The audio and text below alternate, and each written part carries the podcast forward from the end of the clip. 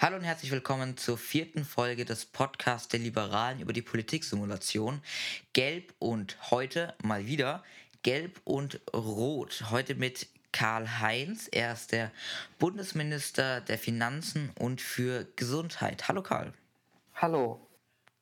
Ja, ähm, wir sprechen heute über die Bundestagssitzung. Da hatte ich dir ja ein paar Fragen in der Fragestunde gestellt. Dann über unser großes Thema natürlich, ähm, die von dir und von den Landesfinanzministern angekündigte ähm, Steuerhoheit ähm, äh, für die, in der Körperschaftssteuer für die Länder. Da, da, sprechen wir drüber, warum man das macht, was auch, äh, so viel kann ich ja schon mal sagen, für uns Liberale dagegen spricht. Und dann noch eventuell ein wenig über dich als Person, was du so machst und natürlich über dein Ministerium, was deine Pläne sind und wie es vielleicht und ob vielleicht diese Peri Wahlperiode noch ähm, der Haushalt kommt. Also viel Spaß. Ja, ich freue mich schon.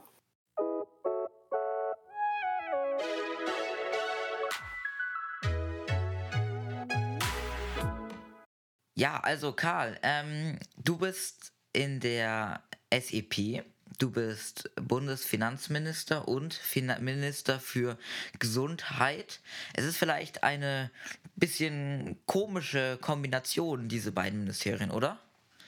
Ja, also äh, die Kombination ist etwas unorthodox, was aber nichts Schlimmes sein muss. Und ich habe ja mit Herrn Darius Grundmann einen kompetenten Staatssekretär zur Seite, der mir da ähm, mit Rat und Tat zur Seite steht und mir hilft, äh, das Gesundheitsministerium gut zu führen. Und ich denke, dass man das dann, wenn man das so macht, auch äh, gut hinkriegen kann.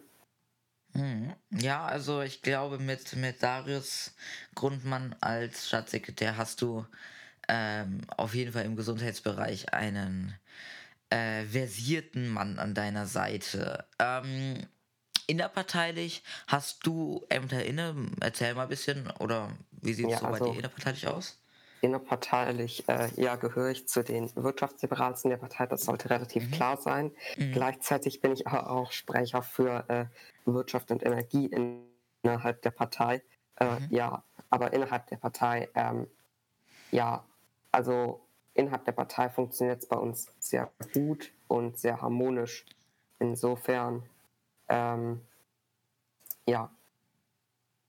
Okay, ähm, dass du wirtschaftsliberal bist, äh, das merkt man auch, wenn man mal ein wenig auf dein, wenn man mal bei deinem Profil auf die auf die Beschreibung klickt, was du denn da für Interessen und Ausrichtung angegeben hast, da haben wir liberal, libertär, progressiv, kapitalistisch und internationalistisch.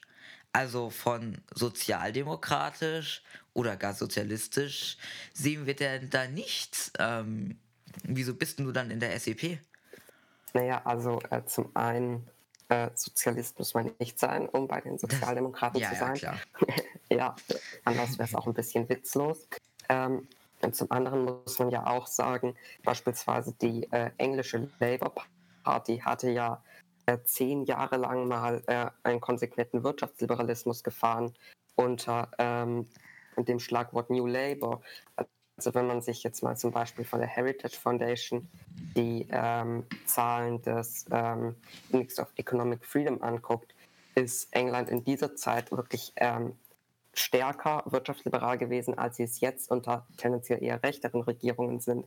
Und äh, insofern ist äh, Wirtschaftsliberalismus und Sozialdemokratie auch wirklich kein Widerspruch, solange man eben bei der Sozialdemokratie die Komponente sozial im Auge behält und ähm, eben nach der Maxime handelt, dass äh, das Ganze eben den Menschen dienen soll und äh, also dass man die äh, Wirtschaft aus der Maxime herausfördert, dass es den Menschen hilft und nicht aus der Maxime herausfordert, dass es der Wirtschaft hilft.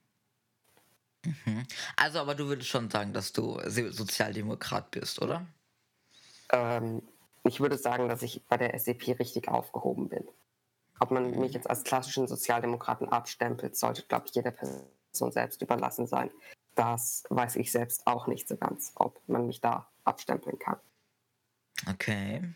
Ja, also ähm, als Wirtschaftsliberaler bist du sicher auch bei den Liberalen bei uns ähm, ja auch vielleicht gar nicht falsch. Aber das ist ein anderes Thema, darüber ist klar, da ist glaube ich jetzt nicht der richtige Zeitpunkt für. Ähm, dann würde ich mal sagen, fangen wir auch schon gleich an mit der Bundestagssitzung gestern, beziehungsweise vorgestern für unsere Zuhörer.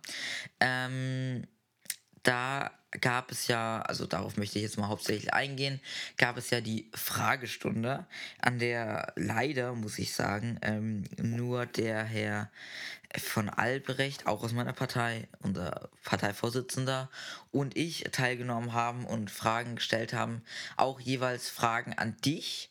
Und ähm, meine Fragen haben sich auch auf die auf ähm, diese Steuerhoheit, die du da in der Pressekonferenz mit den Landesfinanzministern angekündigt hast. Äh, auch dazu waren meine Fragen. Ich muss zugeben, ähm, ich habe mir die, hab mir, ich war leider nicht anwesend, deshalb konnte ich auch keine Nachfragen stellen. Aber ich habe es mir jetzt im Nachhinein nochmal angehört was du so geantwortet hast. Und ich muss sagen, ehrlich gesagt, so ganz zufrieden bin ich mit deiner Antwort nicht. Deshalb werde ich, werden wir diese Fragen auch nochmal ausführlich ähm, nachher nochmal äh, beleuchten und auch nochmal ein wenig darüber diskutieren. Ähm, also meine eine Frage war, ähm, sehen Sie, Herr Bundesfinanzminister Karel, das Problem, dass durch die unterschiedliche Besteuerung in den Ländern Deutschland gespalten wird? Da hast du äh, im Prinzip Nein gesagt. Und dann zum Zweiten habe ich gefragt, sehen Sie, Herr Bundesfinanzminister, das Problem, dass durch die unterschiedliche Besteuerung in den Ländern bestimmte Länder eine große Abwanderung von Unternehmen erfahren werden? Darauf hast du geantwortet, nein.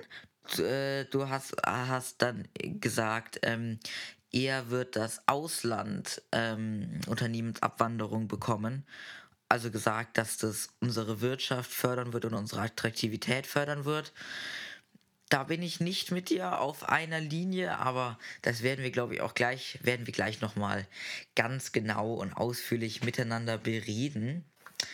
Ähm, genau, ich glaube, hast du noch irgendwelche Sachen, die du gerne zur Bundestagssitzung, über was, was du noch gerne drüber sprechen würdest?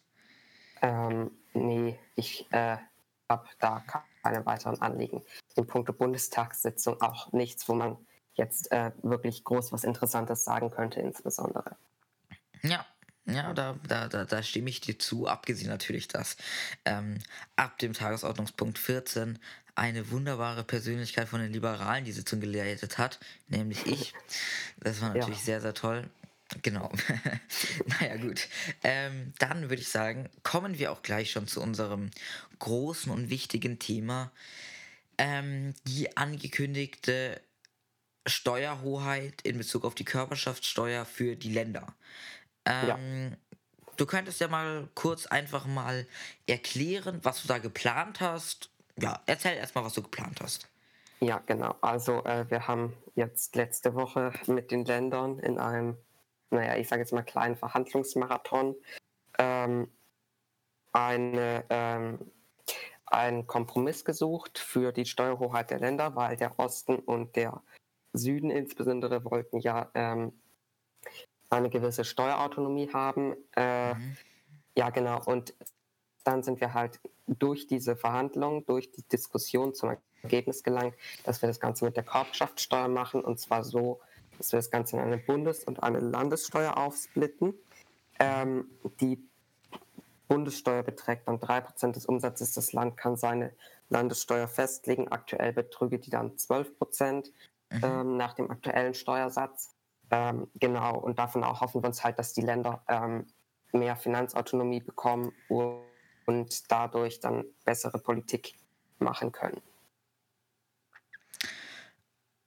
Okay, ähm, aber warum, wie, wie, wie kommst du auf den Gedankenschluss von, wenn die Länder ähm, Steuer, in der Steuer, in der Körperschaftssteuer, ähm, die, die Autonomie bekommen, wie kommst du, wie kommst du auf die Schlussfolgerung, dass dann dadurch sie besser wirtschaften können und dadurch, dass bessere Wirtschaft auch für unser Land ähm, passieren wird? Ja, also zum einen müssen wir mal sagen, die Länder würden, glaube ich, nichts fordern, was den Ländern schadet. Das wäre ähm, ziemlich sadistisch und auch ziemlich dumm, muss man dazu sagen. Ähm, insofern kann man annehmen, dass äh, also die meisten Forderungen der Länder auf die Länder bezogen gut sein werden. Wie sich das jetzt auf den Gesamtbund und auch, auch auf den Bundeshaushalt jetzt insbesondere natürlich auswirkt, äh, steht dann natürlich wieder auf einem anderen Blatt. Ähm, ja, zum anderen muss man natürlich sagen, dass äh, die Steuerhoheit der Länder den Ländern eine gewisse Autonomie gewährt in puncto zum einen Einnahmen und Steuerhöhe und äh, zum anderen in puncto Ausgaben. Das heißt, die Länder können äh, ihren Wirtschaftsstandort attraktiver machen, eben dadurch, dass sie die Chance haben, die Körperschaftssteuer zu senken. Und zum anderen können sie mit den Einnahmen der Körperschaftssteuer, die ihnen jetzt in erhöhtem Maße zustehen, ähm, wichtige Investitionsprojekte vorantreiben, beispielsweise in äh, digitale Infrastruktur, was ich den Ländern hier nochmal ans Herz legen möchte, dass das vielleicht ein gutes äh, Feld zum Investieren wäre. Okay, aber ähm, die Frage, die sich halt mir stellt, ist, was bringt es dem Bund? Was bringt es der Gemeinschaft der Länder? Was bringt es uns als Land Deutschland, wenn wir uns so weiter aufsplitten?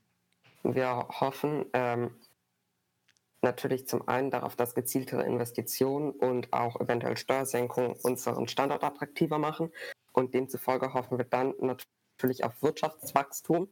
Äh, ja, das, äh, was man halt so standardmäßig hofft. Ja, ja, ähm, okay, die, die, was ich halt meine und was ich auch in meiner Frage meinte, wenn man, wenn man aber den Wirtschaftsstandort Süd attraktiver macht, heißt es ja automatisch, dass der Wirtschaftsstandort Ost, West, Nord ähm, unattraktiver wird.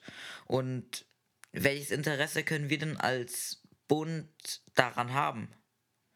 Naja, also es heißt nicht, dass der Wirtschaftsstandort West, Nord, Ost unattraktiver wird. Das heißt höchstens, dass der Wirtschaftsstandort Süd attraktiver wird. Und hier müssen wir natürlich sehen, Länder haben zwei Interessen. Zum einen wollen sie eine starke Wirtschaft, zum anderen wollen sie auch Geld ausgeben, um entsprechende Programme zu machen. Und wenn wir jetzt hier natürlich mal, äh, jetzt sagen wir mal, der Norden ist äh, weniger attraktiv und der Süden deutlich attraktiver für Unternehmen. Und ähm, jetzt hat natürlich Nord äh, eine höhere, also ein höheres Interesse an Steuersenkungen in diesem Bereich als Süd, weil Nord kann so mehr Unternehmen anziehen als Süd, was sie auch äh, eher brauchen. Und Süd kann währenddessen von den Einnahmen, die sie durch die Unternehmen tatsächlich haben, profitieren. Und zum anderen muss man halt auch, auch sagen, dass ähm, wir können nicht darauf hoffen, hier äh, jetzt, oder wir haben es auch nicht vor, hier jetzt zur Steueroase wie die Cayman oder Marshall Islands zu werden. Das heißt, diese Maßnahme bezieht sich nicht darauf, dass wir jetzt Apple herholen. Diese Maßnahme bezieht sich darauf, dass äh, kleine und mittelständische Unternehmen sich hier aufbauen können. Und kleine und mittelständische Unternehmen werden sich jetzt nicht irgendwo im Nirgendwo, also keine Ahnung, wenn jetzt eine Person aus dem Süden ein Unternehmen gründet, wird es das nicht irgendwo in Flensburg tun. Und insofern wird das äh, schon helfen, weil es eben die Leute lokal entlastet. Was ich aber immer noch nicht verstehe, ist, warum kann denn diese Investitionen, von denen du gesprochen hast, diese Investitionen auch in digitale Infrastruktur, warum kann die denn nicht der Bund selber tätigen? Warum müssen wir dafür Kompetenzen an die Länder abgeben? Naja, zum einen, ähm, der Bund kann tendenziell eher Maßnahmen durchdrücken oder Maßnahmen beschließen, durchdrücken klingt jetzt ein bisschen so, als müsste man es immer gegen die Länder machen, die ähm, allen, die sich auf alle eher gleich auswirken. Die Länder können sich jetzt aber äh, speziell Maßnahmen für ihr Land ausdenken. Also wenn wir jetzt beispielsweise sagen, der Westen hat so, also der Westen ähm, braucht niedrigere Unternehmenssteuern, um sich attraktiver zu machen. Der Osten braucht bessere Infrastruktur.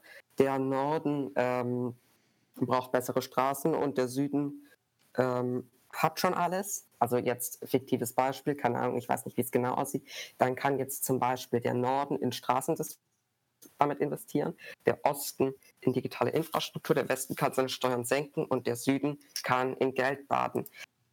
Ähm, und aber genau brauchen das, wir denn nicht, aber wir brauchen doch, wir brauchen doch alle. Brauchen wir digitale Infrastruktur, wir brauchen alle gute Straßen, wir brauchen alle ähm, Unternehmen, wir brauchen alle, ähm, alle sonstige, viele sonstige Investitionen, die brauchen wir doch alle als Deutschland und die brauchen nicht nur einzelne Länder. Ja, und wir haben all diese Parameter auf einem unterschiedlichen Stand und deshalb brauchen wir alle ähm, verschiedene Maße an Investitionen in die entsprechenden Parameter, damit wir alle am Ende ein möglichst gutes Ergebnis haben. Weil wenn wir jetzt ein Land, dem es in einem Punkt schon super geht, noch mehr Geld dafür ähm, hinterherwerfen, kann dieses Land damit nichts anfangen. Naja, gut, aber in, zum Beispiel, ich bleibe jetzt mal beim, bei diesem Beispiel, beim Beispiel digitale Infrastruktur hinkt ganz Deutschland als ein Land, hinkt sozusagen an einem Strand hinterher. Und ähm, da sind einfach Investitionen und auch ähm, sind Investitionen einfach im Bund nötig und auch halt auch zum Beispiel so Sachen wie Glasfasernetz oder sowas. Das, ja, das brauchen wir in ganz Deutschland und das brauchen wir auch länderübergreifend und da ja. sehe ich einfach nicht, dass ich, oder verstehe ich dann auch nicht, und das finde ich dann auch nicht gut, dass sich dann der Bund sagt, ähm, wir ziehen uns aus der Verantwortung. Wir sagen, okay, Länder, macht ihr das? Sagt ihr, wie ihr, ähm, in was ihr investieren wollt? Und ich finde, der Bund ist in der Verantwortung, die Bundesregierung ist in der Verantwortung, diese Entscheidungen zu treffen. Naja, aber ähm, also nur noch einmal muss man halt sagen, der Deutschland ist heterogen und deshalb brauchen wir auch äh, unterschiedliche Entscheidungen für unterschiedliche Regionen. Und zum anderen muss man sagen, es hält den Bund ja auch nicht davon ab, eventuell solche Projekte anzustoßen. Und die Länder können solche Projekte auch gemeinsam anstoßen. Und wenn überall Bedarf, also Nachfrage nach so etwas besteht, dann wird auch überall in den Ländern Angebot äh, für so etwas bestehen durch die Länder. Also da bin ich sicher, die Länder kriegen das auch unter sich geregelt diese notwendigen Maßnahmen. Es sei denn, die Länder werden so verblendet, dass sie nicht mehr sehen, dass wir besseres Internet brauchen. Aber dann ist die Hoffnung eh verloren. Und über diesen Fall brauchen wir uns keine Gedanken machen. Aber warum ähm, kann diese ganzen Sachen, die du gerade angesprochen hast, wo die Länder an einem Strang ziehen müssen, warum kann das nicht einfach die Bundesregierung machen, weil genau das ist ja ihre Aufgabe. Und das ist ja auch sinnvoll, weil wir sind ja nicht nur, wir sind ja nicht nur ähm, 16 Länder, 16 Bundesländer, die halt ab und zu mal miteinander reden und dann vielleicht sagen, okay, wir machen länderübergreifend jetzt mal Glasfasernetz. Nee, ich finde, und das ist meine Meinung, wir sind in erster Linie sind wir die Bundesrepublik Deutschland. Und ähm, ich finde nicht, dass die Bundesregierung sich bei solchen wichtigen Fragen da aus der, ähm, aus der Verantwortung ziehen sollte. Naja, also zum einen, die Bundesregierung kann, wie gesagt, immer noch was machen. Äh, das, daran hindert sie nichts, aber ähm, die Bedarfe der einzelnen Länder kennen die Länder am besten und wer die Bedarfe am besten kennt, kann diese Bedarfe auch am besten decken. Und zum anderen, wenn die Bundesregierung, all ihr, also wenn alles Zeug hier auf eine zentralistische Bundesregierung verlagert wird, dann kommt auf diese Bundesregierung viel, viel mehr Verwaltungsaufwand zu. Und ähm, es sollte insbesondere bei so Sachen, wo eben Unterschiede in den Ländern bestehen und wo wir es nicht zwingend notwendig ist, zentralistische Gesetzgebung zu haben, weil es eben auch anders gute Alternativen gibt, die eben auch effektiv sind und die auch gut wirken, ähm, dann sollte man diese Kompetenzen auch den Ländern geben, damit die Länder über die Sachen, die bei ihnen vor Ort sind, die Probleme dort entscheiden können, weil die Leute vor Ort wissen meistens am besten, wo ähm, der Schuh dort drückt. Ich verwende dieses Bild äußerst ungern, aber ähm, ein riesiges Bürokratiemonster in Berlin weiß nicht, wie es irgendeinem Typen irgendwo in einem Dörfchen in Südbayern geht. Ähm, aber die regionale Regierung, also die Landesregierung Süd, wird das viel eher wissen, wie es denen dort geht, weil die Regierung eben genau dort involviert ist und sich auf diesen Anteil konzentrieren kann. Und genau das ist auch die Stärke des Föderalismus, den wir hiermit fördern. Also, ähm, also die Sache mit dem Verwaltungsaufwand, zum einen sehe ich nicht. Also Berlin kann Verwaltungsaufwand haben, dafür ist Berlin da.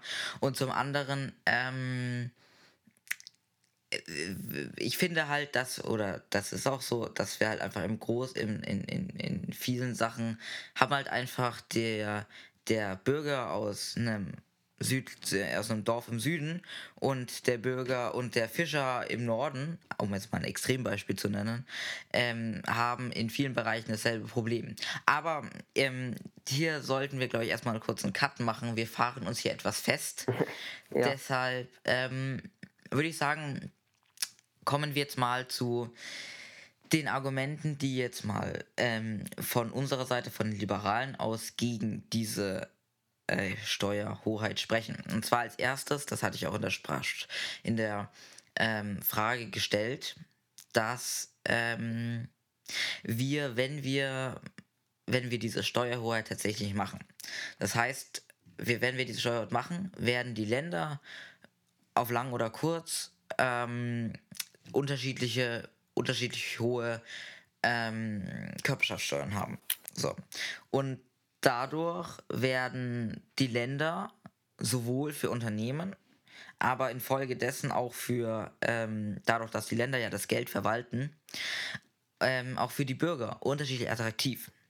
Und dadurch entsteht in Deutschland ähm, ein viel höherer Wettbewerb zwischen den Ländern. Und die Gefahr die durch diesen höheren Wettbewerb entsteht, ist, dass halt einfach, und es wird auch passieren, einige Länder attraktiver als die anderen sind. Und ähm, dann wird der, wird der Deutsche nicht mehr in erster Linie Deutscher sein, sondern in erster Linie Sü aus dem Süden sein oder aus dem Norden, aus dem Osten, aus dem Westen sein. Und daran und dann wenn wir wenn wir unterschiedliche Niveaus, unterschiedliche Lebensstandards in den verschiedenen Ländern haben, ist die deutsche Einheit, ist, die, ist der deutsche Zusammenhalt einfach ähm, gefährdet, dadurch, dass die Leute sich nicht mehr, dass sich jemand aus dem Osten nicht gleich fühlt wie jemand aus dem Süden, weil der aus dem Süden ähm, zehnmal besseres Internet hat und ähm, sonst noch was, dann ist einfach, dann fühlen die sich nicht einfach mehr, als wären sie aus dem gleichen Land. Naja, man kann jetzt hier natürlich viele theoretische Mutmaßungen anstellen, aber wir können uns auch mal auf die Fakten äh, besinnen, mache ich sehr gerne. Ähm, mhm. Also die Schweiz beispielsweise hat ein solches föderalistisches Steuersystem und dort ist keines der prophezeiten Szenarien eingetreten. Das Steuersystem dort funktioniert sehr gut. Die Ziele, die das Steuersystem haben wollte, wurden übertroffen und äh, wie gesagt, die äh, Vorurteile dagegen haben sich nicht bewahrheitet. Also man muss sagen, es mm, passiert ja. nicht, was prophezeit wird. Gut, die Schweiz ist halt auch nochmal ein Sonderfall, weil wir der ja ähm, grundsätzlich halt schon mal ein Schweizer nicht gleich ein Schweizer ist, weil, ein, weil halt einfach äh, aus der deutschen Schweiz, aus der französischen Schweiz, das sind einfach äh, ganz andere Menschen. Also gut, das sehe ich halt jetzt. Ich meinte, ich meinte ja gerade, ähm, nur gerade jetzt, so meinte ich jetzt ähm, dieses ähm, nicht wirtschaftliche, sondern das für die Menschen selber. Naja, da, also, da, da, da, das ist halt einfach in der Schweiz was anderes auch. Naja, also mh, mm, du sagst du jetzt, dass es so ist, dass eben es das zur Ungleichheit führen wird. Ja, das wird zur Ungleichheit führen, aber diese Ungleichheit gibt es schon. Und ich denke, dass es eher die Ungleichheit vermindern wird. Weil, Aber warum, ähm, warum, wollen, warum wollen wir denn diese warum wollen wir denn diese Ungleichheit? Wollen wir diese Ungleichheit nicht lieber abschaffen, als sie noch zu bestärken? Ja, wir wollen die Ungleichheit abschaffen und wir wollen die Ungleichheit auch konsequent abschaffen. Aber die Ungleichheit schaffen wir nicht konsequent ab, indem wir heterogene Gebiete unter die Knute eines ähm, riesigen Zentralstaats stellen. Die Ungleichheit schaffen wir ab, indem wir ähm, Länder, die, also nehmen wir jetzt mal das Beispiel Glasfaser. Ein Land hat ja vermutlich klassischerweise das Ziel, alle Menschen in der Bevölkerung mit Glasfasernetz zu versorgen. Und ähm, das heißt, alle Länder arbeiten auf dasselbe Ziel hin. Und es gibt jetzt natürlich hunderte dieser Ziele. Und die Länder sind dann natürlich alle Länder verschieden weit.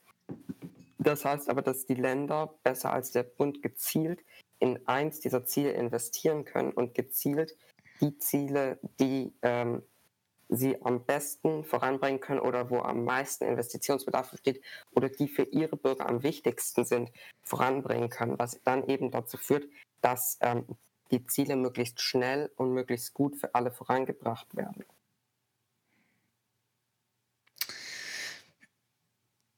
Naja, schau mal, wenn wir das Thema Glasfaser haben, und also, was ich äh, erstmal, erstmal grundsätzlich, ähm, so wie du das jetzt sagst, dass die Länder dann das, dasselbe Ziel haben, dann ist halt nur aber das Problem, dass die Länder ähm, halt einfach dann zusammenarbeiten müssen, dass die Länder dann halt einfach alle 16 oder vier, jetzt in der Simulation, äh, alle vier Ministerpräsidenten sich zusammensetzen müssen und diese Ziele gemeinsam sich überlegen müssen, was sie, was sie denn da wollen.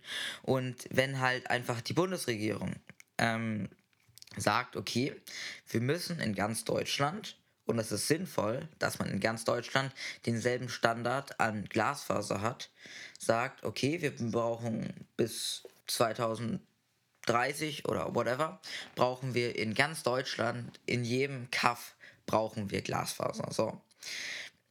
Da ist halt einfach der Verwaltungsaufwand und der, der Weg, bis man tatsächlich ähm, bis, bis man dann, tatsächlich das Glasfaser in ganz Deutschland aufbaut, dass man je, dass man überall Glasfaser hat, ist halt einfach der Weg dann über eine Ministerpräsidentenkonferenz, die dir dann unweigerlich folgen muss, deutlich äh, länger und aufwendiger. Würde ich nicht so sehen, weil die Länder treffen sich dann und beschließen dieses Ziel und geben es dann an die Behörden der Länder weiter. Der Bund muss es mit sich ausmachen, dann sich nochmal mit den Ländern Rücksprache halten über dieses Ziel, dann das Ganze ähm, an die Länder weitergeben, wenn dieses Ziel von allen beschlossen wurde. Und dann müssen die Länder nochmal ihre gesamte Maschine in Gang setzen. Wir kürzen also quasi, also wir cutten quasi die oberste Ebene weg äh, bei Themen, die auch, also beziehungsweise wir geben den Ländern möglich die Option mit ähm, eben zusätzlich oder beziehungsweise eigentlich führen wir hier gerade eine Grundsatzdebatte über Föderalismus, das muss man schon irgendwie so ja, sagen. Ja, ja, das stimmt schon. Äh, hm. ähm, ja. So, wer spricht? Ähm, ja, dann sage ich kurz meinen Satz zu Ende. Ähm, mh, mm, ja, man übergibt halt Ländern Kompetenzen, die sie auch ohne dass bei der Qualität irgendwelche Einbußen entstehen oder ähm, wo die Länder halt einfach besser wissen, was wichtig ist, ähm, Kompetenzen, bei denen sie das gut erfüllen können. Okay. Ja, also ähm, ich glaube, die Grundsatzdebatte Föderalismus ähm, würde den Rahmen, den wir hier haben, etwas sprengen. Ähm, ähm, ja, also wie gesagt, ich glaube, da kommen wir jetzt auch ähm, jetzt erstmal nicht auf einen, auf einen gemeinsamen Nenner. Ich, ich, möchte nur kurz zum Föderalismus noch kurz sagen. Ich bin grundsätzlich großer Fan vom Föderalismus. Ich finde den gut, sehr gut sogar. Ich finde nur aber auch grundsätzlich auch, dass man, dass der Föderalismus an einigen Orten bremsen kann ähm, ja, genau. Aber ich glaube, die Grunddebatte, Grund, Grundsatzdebatte Föderalismus sollten wir jetzt hier nicht, ähm, nicht aufmachen. So. Ähm, dann äh, gehen wir mal, beschränken wir uns auf die Steuerhoheit und gehen zum nächsten Punkt, den ich da, den ich da noch vielleicht äh, dir präsentieren möchte, zu dem du vielleicht auch noch kurz deine Meinung sagen könntest. Und zwar, oder auch lang. Ähm, und zwar bin ich der Meinung, und ähm, dass, wenn wir diese Steuerhöhe machen, wenn, sind, stehen die Länder im Wettbewerb. Die Länder stehen im Wettbewerb, sie müssen sich, wir reden von der Körperschaftssteuer, das heißt Unternehmen. Die Körperschaftssteuer ist ja die Einkommenssteuer für Unternehmen im Prinzip. Ähm, müssen wir, ähm, werden die Länder, stehen die Länder im Wettbewerb und werden ihre Steuern senken, damit die Unternehmen sagen, okay, ähm, wir siedeln uns im Süden an. Der Süden hat die niedrigste Körperschaftssteuer. So. Dann der Osten. Oh, fuck. Ähm, wir, unsere Unternehmen wandern in den Süden ab. Aber wir brauchen das Geld oder welches Bundesland auch immer. Ähm, wir brauchen das Geld, wir müssen unsere Schule sanieren, wir müssen unseren Apparat im Laufen halten, whatever. wir brauchen das Geld und dann springen ihnen langfristig die Unternehmen ab. Und dann werden sie sagen, gut, dann haben wir wohl keine Wahl, müssen wir auch, ähm, müssen wir auch unser, ähm, unseren, unsere, unsere Körperschaftssteuer senken, unseren Teil der Körperschaftssteuer senken und damit die dann bleiben. Und so werden wir halt langfristig ähm, werden, werden sich, wenn halt der Süden geht runter, dann geht der Norden, Osten, Westen runter, dann geht der Norden runter, gehen die anderen drei Bundesländer auch wieder runter. Jetzt haben wir lang, auf lange Sicht eine immer niedrigere Körperschaftssteuer und dadurch wirtschaften sich die Länder und somit der Bund herab. Ja, genau. Also äh, ja, genau. Dazu will ich kurz was sagen. Zum einen haben wir ja vorhin schon mal festgestellt, dass vor allem äh, kleinere Unternehmen äh, davon profitieren würden. Zum anderen ähm, ja, klar, die Unternehmen profitieren davon absolut, da stimme ich dir auch vollkommen zu. Aber ja. wir haben ja auch noch Menschen außerhalb des genau. Unternehmens in unserem Land. Genau, und äh, da gibt es tatsächlich von vielen Kritikern dieses Föderalismus die These, dass das den Staat aushöhlt. Äh, diese These will ich mit zwei Beispielen widerlegen. Und mhm. zwar ist es so, dass in der Schweiz es diese These auch gab, aber die Studien dort haben das nicht gefunden dass es in irgendeiner Form eine Ausstellung des Staates gibt. Das mag auch daran liegen, dass der Staat eben, äh, dass die Schweiz einen Länderfinanzausgleich hat. Das haben wir in Deutschland aber auch. Und äh, du hattest ja unter anderem das Thema Bildung ähm, äh, angesprochen. Und zwar müsste man dann ja, wenn äh, dieser Vernachlässigungseffekt tatsächlich besteht, ähm, sehen, wie in der Bildung, also dass quasi je weiter ein Staat dezentralisiert ist von den Einnahmen und Ausgaben her, ähm, die Bildung, ähm, also die Qualität der Bildung runtergeht. Äh, da gibt es Daten von der OECD und die sagen, dass genau das Gegenteil der Fall ist. Insofern kann ich äh, hier dein ähm, Bedenken ganz offensiv begegnen, dass äh, sich die Bedenken nicht einstellen werden. Also ähm, kurz zur Bildung, auch wenn ich jetzt, auch wenn wir darüber jetzt nicht länger diskutieren wollen. Ähm, wir sehen in Deutschland dass der Bildungsföderalismus, ich bin, ich möchte nicht sagen, dass wir den Bildungsföderalismus abschaffen sollen, in keinster Weise, aber wir haben in Deutschland durchaus unsere Bildungsproblemchen. So, also, dass, der, dass jetzt der Bildungsföderalismus ähm, da die, der beste Weg ist, hm, bin ich mir ehrlich gesagt nicht so sicher. Aber ja. ähm, gut, dann ähm, das andere, ähm, bezüglich der Unternehmen.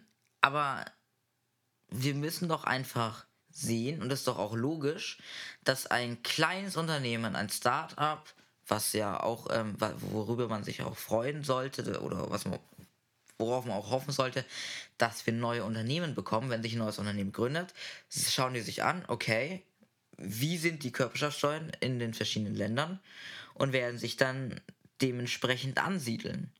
Und ja, aber mhm. schau mal, da, auch äh, whatever your, was, abgesehen von dem Beispiel, es ist doch einfach, wenn man sich das überlegt, ist es doch die logische Schlussfolgerung, dass die Unternehmen abwandern.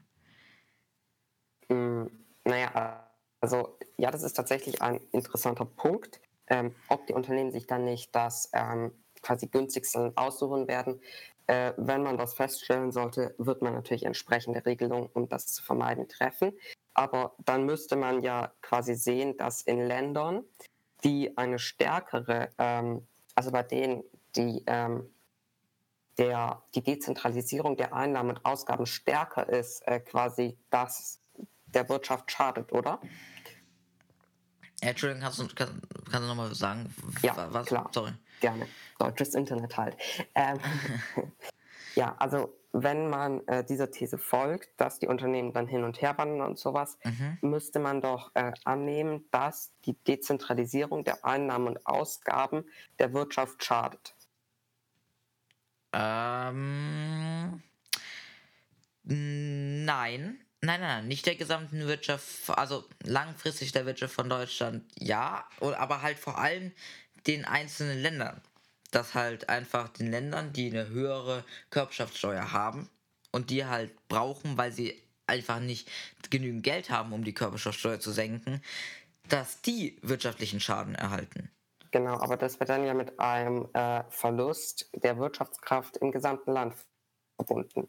Also wenn ein Land, ähm, also es gibt den schönen Satz, eine äh, Gruppe ist nur so stark wie ihr schwächstes, nee, eine Kette ist nur so stark wie ihr schlechtes Glied. Mhm. Schwächstes, schwächstes Glied. Ich muss mal wieder Sprichwörter mhm. üben.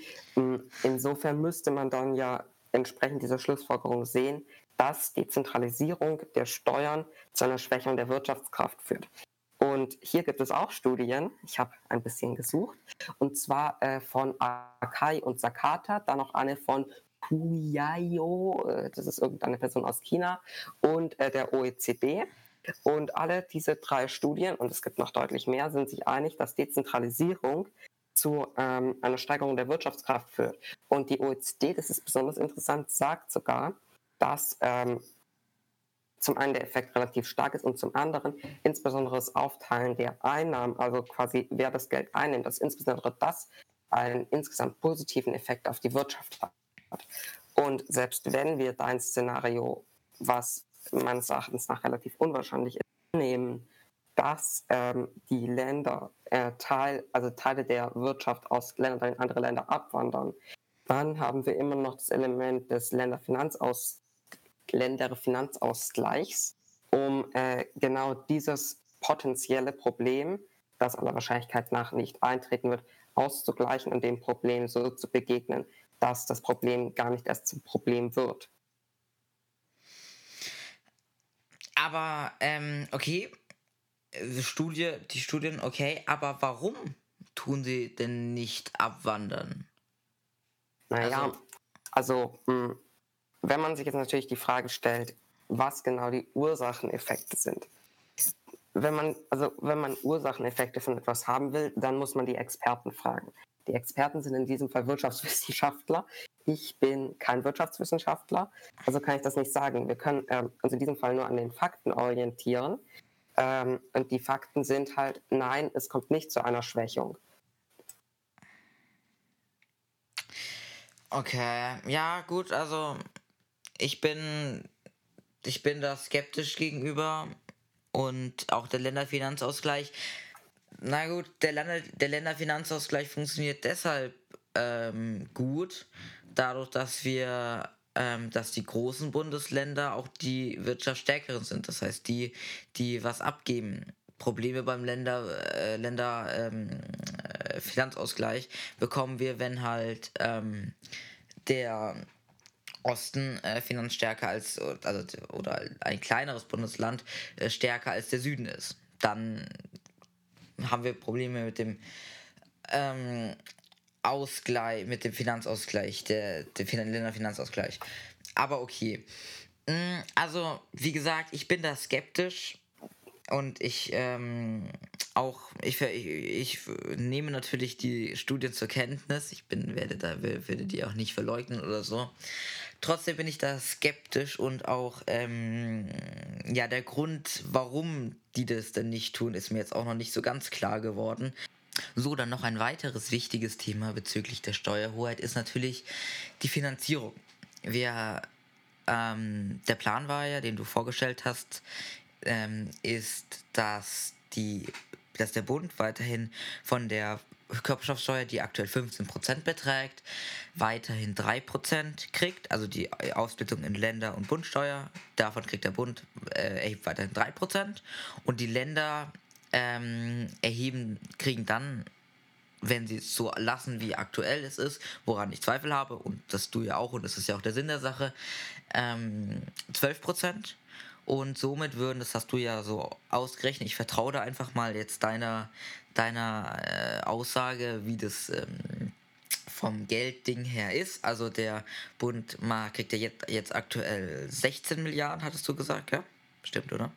Genau, 16 Milliarden und würde dann nur noch 6 Milliarden bekommen. Also da fallen dann ja 10 Milliarden weg, die fallen an die Länder, die werden sich sicher freuen. Nur der Bund steht dann eben ohne diese 10 Milliarden da. Was ist denn der Plan, dein Plan, diese 10 Milliarden wieder rauszuholen. Und besonders unter dem Aspekt, da ja unser Haushalt, oder zumindest nach dem Stand, wie der letzte Haushalt aussah und auch dem Koalitionsvertrag nach, eh schon recht belastet sein wird durch hohe Ausgaben. Wie willst du das dann noch zusätzlich, diese 10 Milliarden, wieder reinholen?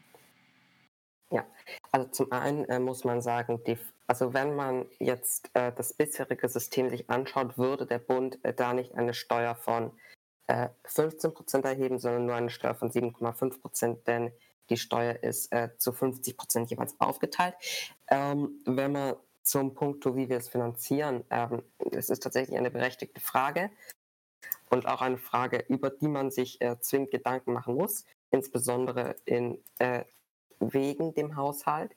Ähm, darauf habe ich schon mal bei der Pressekonferenz, die man sich übrigens gerne anschauen kann, was gesagt. Und zwar ähm, können wir das dadurch finanzieren, dass wir bei der Rente äh, eine Änderung vornehmen. Die sollte gerade im Bundestag irgendwo sein oder im Bundesrat irgendwo. Und äh, damit können wir sehr, sehr viele Sachen refinanzieren, da wir, äh, da unser Rentensystem umlagefinanziert ist, durch das Reinnehmen von mehr Leuten die staatlichen Zuschüsse in das Rentensystem äh, deutlich verringern können. Okay, also ähm, der Plan ist über die Rente. Ähm, also ich habe die Pressekonferenz natürlich auch gesehen und da hattest du das Thema ja auch schon mal kurz angeschnitten.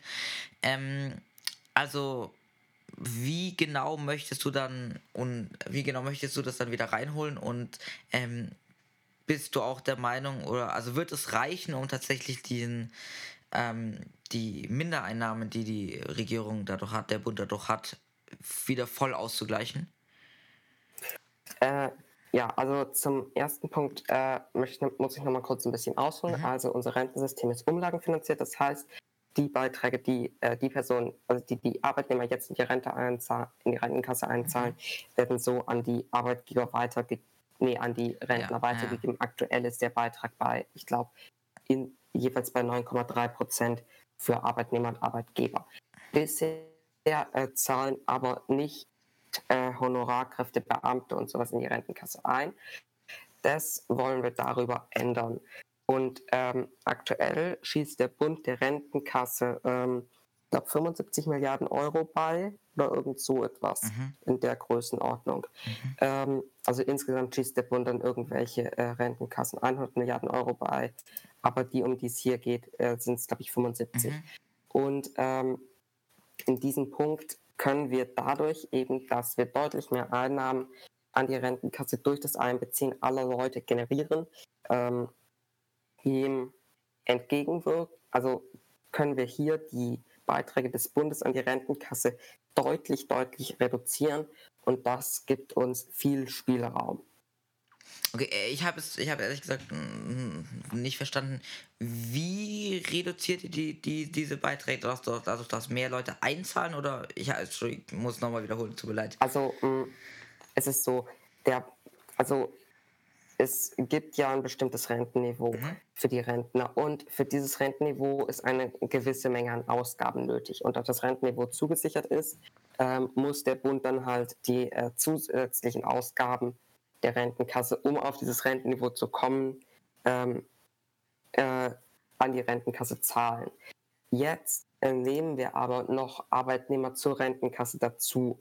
Das heißt, mhm. dass Aha, wir okay. ähm, dann quasi mehr Beiträge in die umlagenfinanzierte Rentenkasse bekommen.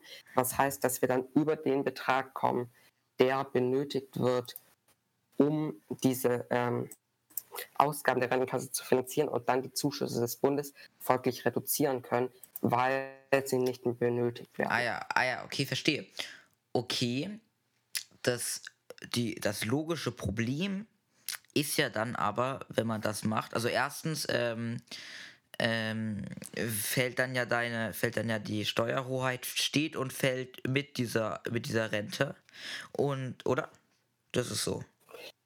Ähm, nee, ich würde nicht sagen, dass es so ist. Äh, das ist einfach nur eine Minderung der Ausgaben. Hm, wie die sich natürlich benötigt. die Ausgaben in diesem Punkt entwickeln, ähm, weiß man nicht. Ähm, und ja, also mh, mm, man wird sich natürlich entsprechend darum kümmern müssen, dass äh, die also dass die sowohl die Rentenkasse als auch der Bundeshaushalt ausgeglichen finanziert okay. sind und bleiben. Mhm. Aber äh, es gibt aktuell, zumindest meinem Kenntnis nach, keine Anzeichen, dass wir das dadurch äh, langfristig in, also dass das kausal durch diese Maßnahme langfristig in irgendeiner Form gefährdet wird. Na gut, aber man kann ja schon sagen, dass ähm, das der Weg ist, wie ihr die, das finanzieren wollt. Ja, das kann man tatsächlich so sagen, aber es ist de facto derselbe Weg, wie wenn wir die Rüstungsausgaben reduzieren oder beispielsweise die Ausgaben für Subventionen und die Ausgaben für Hartz IV. Also okay, wir machen ja. es halt so, wir erhöhen nicht die Steuern, um es zu finanzieren, sondern wir reduzieren Ausgaben und hier ist halt, ja, ja, ähm, man kann sagen, wie der Zufall es will, äh, mhm, mhm, mhm. halt hier dann eine gute Quelle. okay, okay.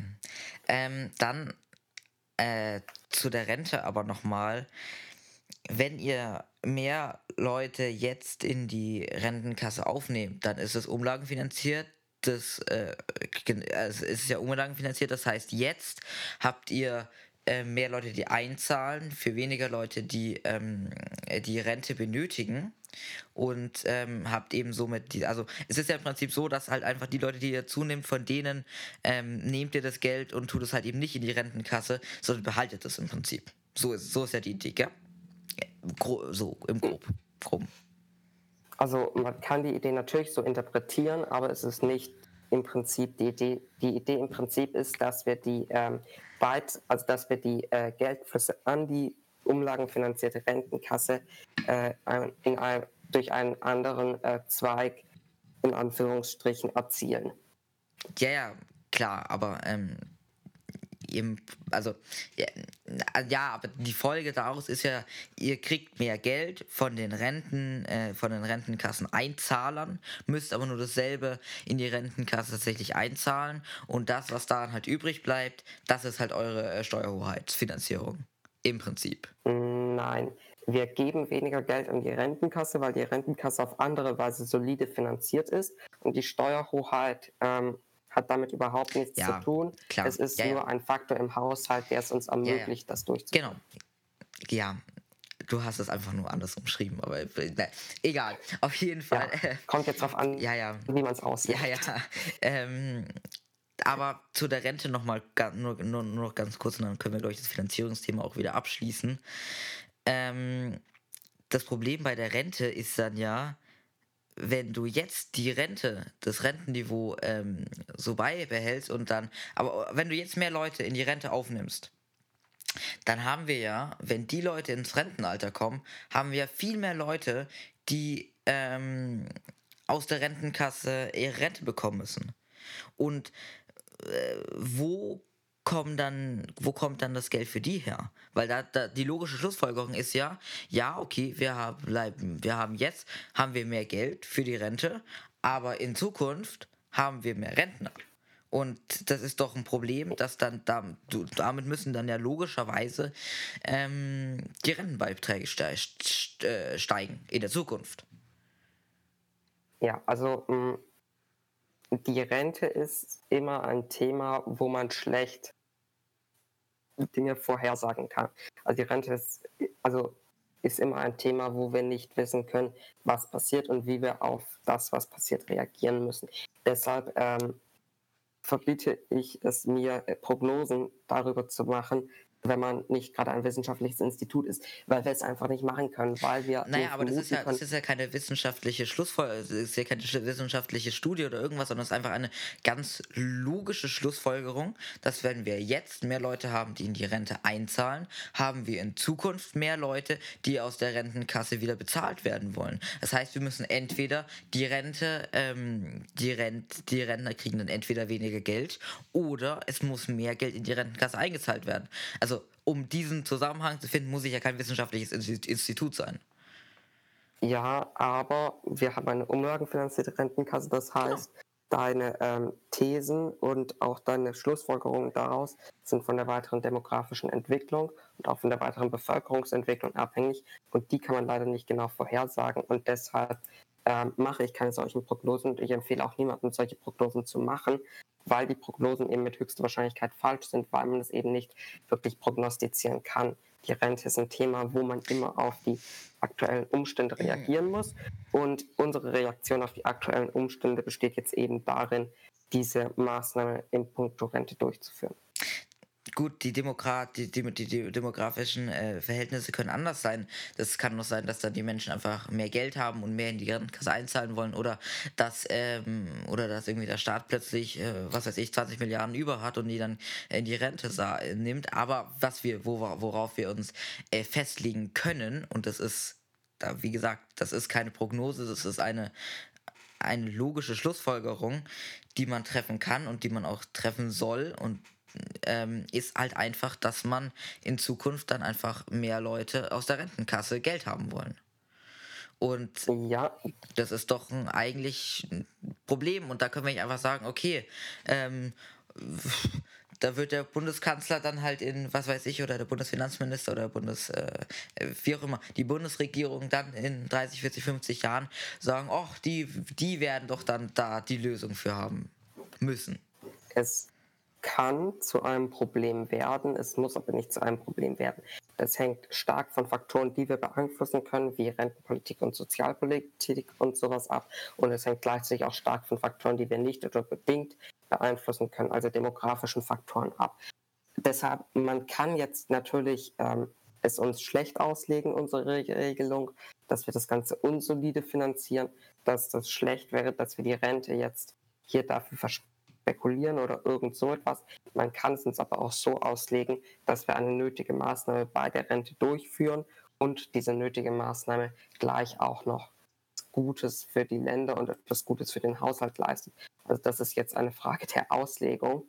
Ähm, ja, insofern werden wir da vermutlich auch nicht auf einen Nenner kommen. Ja, da werden wir nicht auf einen Nenner kommen, aber ähm, also, ja gut, die Auslegungssache ist halt einfach, ob man, naja, naja gut. Ähm, das kann man unterschiedlich betrachten, kommt darauf an, aus welchem Winkel man das sieht, wer, aus, ob man der Typ ist, der das Geld bekommt oder nicht. Ähm, aber na gut, ähm, grundsätzlich, das ähm, finde ich, ist die Rente ein, eine Sache, und das hast du ja auch selber schon gesagt, es ist einfach eine Sache, mit der man spekuliert, von der man nicht weiß, wie sie ist. Und dadurch sich dann die Steuerhoheit an die Länder abzugeben, finde ich wirklich problematisch. Ja, also man muss natürlich dazu sagen, Rentenreformen sind nochmal ein ganz anderes Thema. Aber ja. wenn man jetzt sagt, man will jetzt eine Rente, die auf jeden Fall ähm, Sachen übersteht, wie jetzt Demografiekrise oder sowas, dann wird man weg müssen von einer umlagenfinanzierten Rente hin zu einer kapitalgedeckten Rente. Und dann ist es mit staatlichen Subventionen für die Rente nämlich wahrscheinlich sowieso vorbei, weil die Rente, naja, halt kapitalgedeckt ist und nicht mehr umlagenfinanziert. Also entsprechend die meisten Rentenkonzepte würden eh dieses, diese Beiträge des Staates zur Rentenkasse früher oder später eliminieren, weshalb sich mir da jetzt auch nicht die Frage stellt, weil wir können uns in einem Punkt sicher sein, früher oder später wird irgendjemand mit einer Rentenreform kommen. Ja, gut, aber also ich, ich denke, das weißt du ja hoffentlich auch, dass äh, man jetzt nicht einfach so von einer umlagenfinanzierten auf eine kapitalgedeckte Rente umsteigen kann. Also das Problem an der Rentenreform ist, ähm, wenn die nicht umgesetzt wird und die Rentenreform steht absolut nicht, dass die auch im Bundestag umgesetzt wird. Äh, Entschuldigung, es ist keine Rentenreform, es tut mir leid, Entschuldigung ähm, die seine, ähm, deine, äh, also deine Pläne für die Rente, ähm, dass die halt einfach für die Zukunft eine Belastung sind. Und, ähm, und, und zu erstens sind die eine Belastung für die Zukunft und zweitens, ob die tatsächlich diese, diese, ähm, diese ähm, Minderausgaben, die ihr aus der Rente bekommt, ob die für die ähm, für, für die Steuerhoheits für den Steuerhoheitsausgleich für die ähm, Bundesregierung, für, die, für den Bund reichen, halte ich auch für ausgesprochen kritisch. Ja, also zum ersten Punkt muss man sagen, es ist ein wissenschaftliches Problem, dass äh, wir hier in wenigen Minuten nicht abschließend zu Ende führen oder diskutieren können. Zum Zweiten kann ich sagen, ja, das Geld sollte reichen. Ich habe mich, äh, also ich habe das Ganze berechnet, ich habe mich auch nochmal mit dem Sozialminister kurz beschlossen, der hat auch gesagt, dass die Berechnung äh, so passen sollte. Und insofern bin ich mir dann relativ sicher, dass diese Berechnung die entsprechende Validität besitzt und ähm, dann entsprechend auch passen sollte. Okay. Ja, also ich bin da weiterhin skeptisch und ähm, also ich bin, bin mir da nicht sicher und ich bin mir eigentlich relativ sicher, dass es nicht funktionieren wird und ich denke auch, dass wir da bei der Rente ähm, noch so unsere Einsprüche haben werden. Aber wir werden, wir werden sehen. Aber noch ein ganz reelles Problem, was wir ja, was du ja auch noch bekommen wirst, was die Länder auch noch bekommen werden, ähm, wird denn dieser Antrag überhaupt angenommen? Und ich bin mir da relativ sicher, dass der Bundestag diesen Antrag ablehnen wird. Und ja. ich sehe dafür, ja, äh, sag, sag gleich was dazu. Nee, äh, du kannst gerne deine äh, Aussage kurz zu Ende führen. Also, ähm, ich wollte eigentlich nur noch kurz sagen, dass ich einfach keine Mehrheit für, dieses, für diese Steuerhoheit im Bundestag sehe. Naja, also es ist ähm, zum einen, also mh, hm, ja genau, also durch den Bundesrat bekommen wir das auf jeden Fall. Die Bundesregierung hat auch schon ihr Go dafür gegeben. Ähm, jetzt, ja, bleibt noch die Hürde Bundestag, aber eine äh, einfache Mehrheit bekommt man für, dafür sicherlich hin. Ähm, aber also wie? Da bin ich mir naja, also mh, mm, ich denke jetzt, also die SEP wird vermutlich in Teilen dafür stimmen, davon gehe ich aus und das hoffe ich. Äh, dann. Hm, ja, gut. Also, Entschuldigung, dass ich unterbreche, aber bei der SEP sehen wir ja auch, äh, also der TLF, also Türkis linker Flügel, der ist ja also auch in der Bundestagsfraktion der SEP jetzt nicht zu schwach vertreten. Also, ob, und die sind ja jetzt nicht so die Fans von übermäßigen Föderalismus. Also da bin ich mir nicht so sicher, ehrlich gesagt.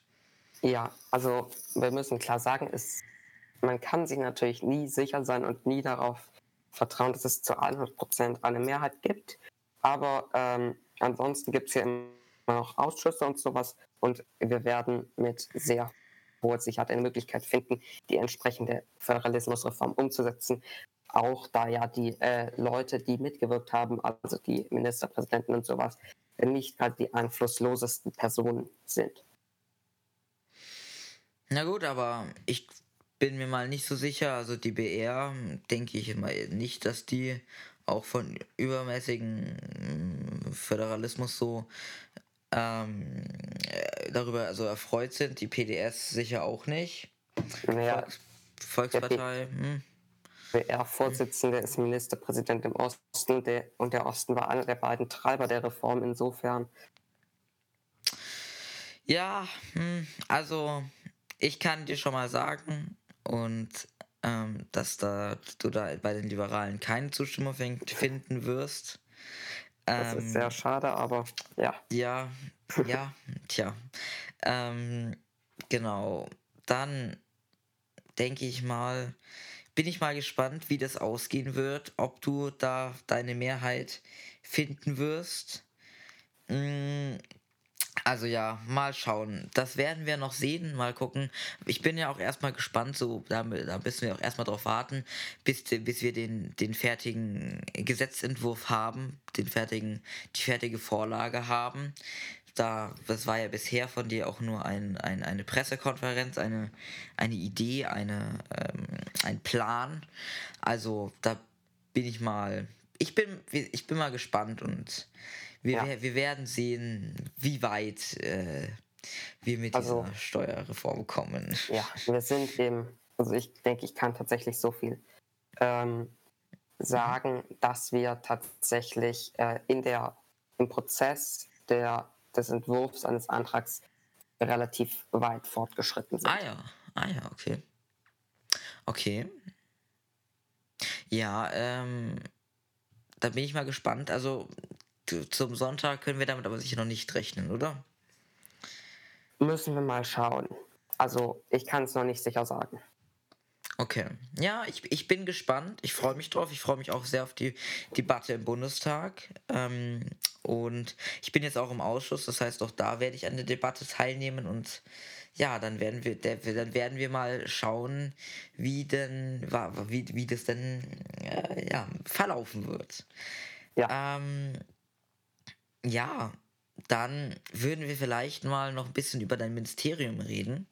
Gerne. Zum Schluss noch ein wenig.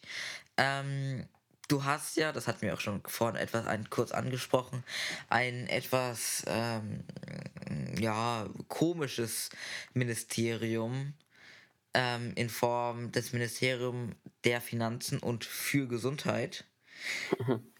Wie, wie, wie, wie kam es denn in der Regierung zu diesem, zu diesem Zusammenschluss an Ministerien? Naja, also jetzt vor, ich glaube, äh, zwei Wochen oder so irgendwas, ähm, hat äh, der, der Kanzler ja eine relativ große Reform der Ministerien äh, durchgeführt. Er hat mehrere Ministerien zusammengelegt, ähm, ja, und auch mehrere Minister neu eingesetzt.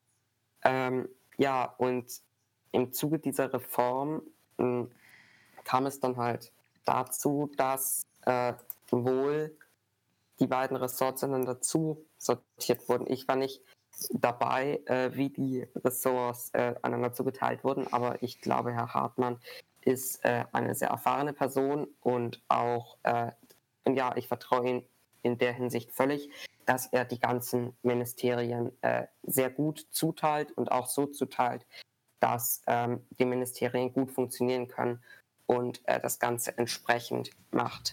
Also da habe ich äh, volles okay. Vertrauen. Ja, also ähm, okay, gut, dass, gut, dass du dieses Vertrauen hast. Ich mm, will ich ähm, war nur so etwas verwirrt, als, als ich dann gesehen habe, es gibt jetzt kein Finanzministerium und oder und ein getrenntes Gesundheitsministerium. Ähm, sondern jetzt habe ich mir so gedacht, welches Pferd hat denn jetzt Timo geritten, dass er denn jetzt ein Ministerium für Finanzen und Gesundheit gemacht hat. Aber na gut, ähm, dann Finanzministeriumstechnisch äh, haben wir ja schon gesehen, haben wir jetzt ja schon lang ausgiebig darüber gesprochen, was da so der, dein Ziel ist. Wie steht es denn vom gesundheitstechnischen Bereich her? Ja, vom gesundheitstechnischen Bereich her ähm, war natürlich bisher noch nicht äh, so viel meinerseits machbar. Also ich habe noch eine mhm. Anfrage auf dem Tisch, die mhm. sollte ich mal dringend bearbeiten. äh, ja, die wird dann jetzt, äh, ich glaube, am Wochenende zwei Wochen alt, aber ich denke, die kriege ich bis dahin noch gut fertig. Ja, ähm, ja dann, ähm, ja, also muss ich natürlich meinem Staatssekretär danken, dass er da auch mitarbeitet. Ähm, mhm. Und ja, ansonsten ist halt äh, das Hauptziel im Gesundheitsbereich in dieser Legislatur, dass wir Schritte dazu unternehmen, hin zu ähm, der Gleichstellung von ähm, gesetzlicher und privater Krankenkasse. Also aktuell ist es ja so, dass Privatversicherte gewisse Vorteile gegenüber gesetzlich Versicherten haben, äh, weil es eben höhere Bezahlungen gibt und sowas. Äh, die Probleme sind, denke ich, weitestgehend bekannt. Und ähm, ja, dahingehend wollen wir halt Reformen durchführen oder zumindest Konzepte für Reformen entwerfen oder äh, solche Reformen langsam in die Wege leiten, um genau diesem Sachverhalt zu begegnen. Okay, also bei der bei dem Krankenversicherungsthema, das ist auch nochmal ein heikler Punkt, ein, ein, ein, ein interessanter Punkt. Ähm, da können wir dann ja vielleicht nochmal, wenn, wenn, wenn wir dann an dem Punkt sind, können wir ja dann nochmal in einer gesonderten Podcast-Folge uns ausgiebig über das Thema Krankenversicherung unterhalten. Also da bin ich auch, bin ich auch gespannt drauf. Da habe ich auch, auch wenn ich zugeben muss, Gesundheit ist jetzt nicht so mein Fachthema. Ähm, bin ich da, freue ich mich dann auch schon auf, auf die Debatte. Ähm, dann zum, würde ich vielleicht noch kurz mit dir über den Haushalt auch reden. Ja, gerne.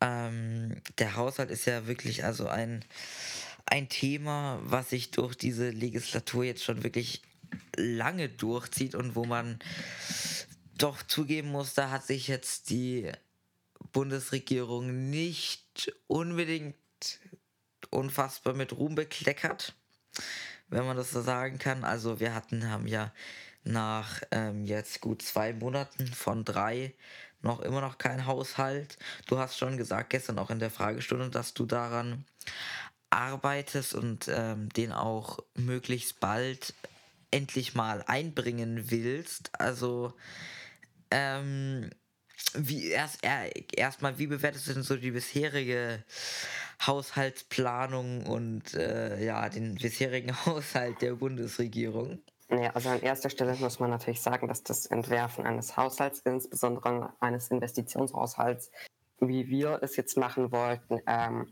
natürlich nicht einfach ist und äh, mhm. dass es natürlich Zeit braucht, Nerven braucht und ähm, natürlich auch entsprechend ähm, ja jetzt in diesem Fall nicht so äh, gut geklappt hat. Der Haushalt ist jetzt nicht auf, ja, wie man sieht, jetzt nicht auf größte Zustimmung gestoßen.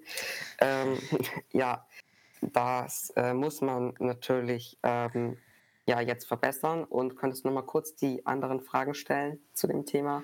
Die habe ich jetzt nämlich vergessen.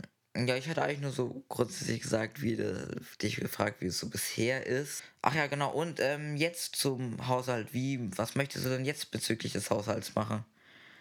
Naja, also äh, jetzt ist natürlich, ähm, geht es natürlich erstmal darum, den Haushalt entsprechend aufzustellen. Da bin ich auch dran, da bin ich auch relativ weit. Ähm, ja, äh, und ja, da wird man jetzt halt gucken müssen, wie sich das Ganze am Ende genau gestaltet aus finanzieller Sicht und wird dann natürlich dementsprechend unter Umständen auch ähm, nochmal leichte Korrekturen an gewissen Stellen vornehmen müssen. Ähm, da müssen wir einfach mal schauen.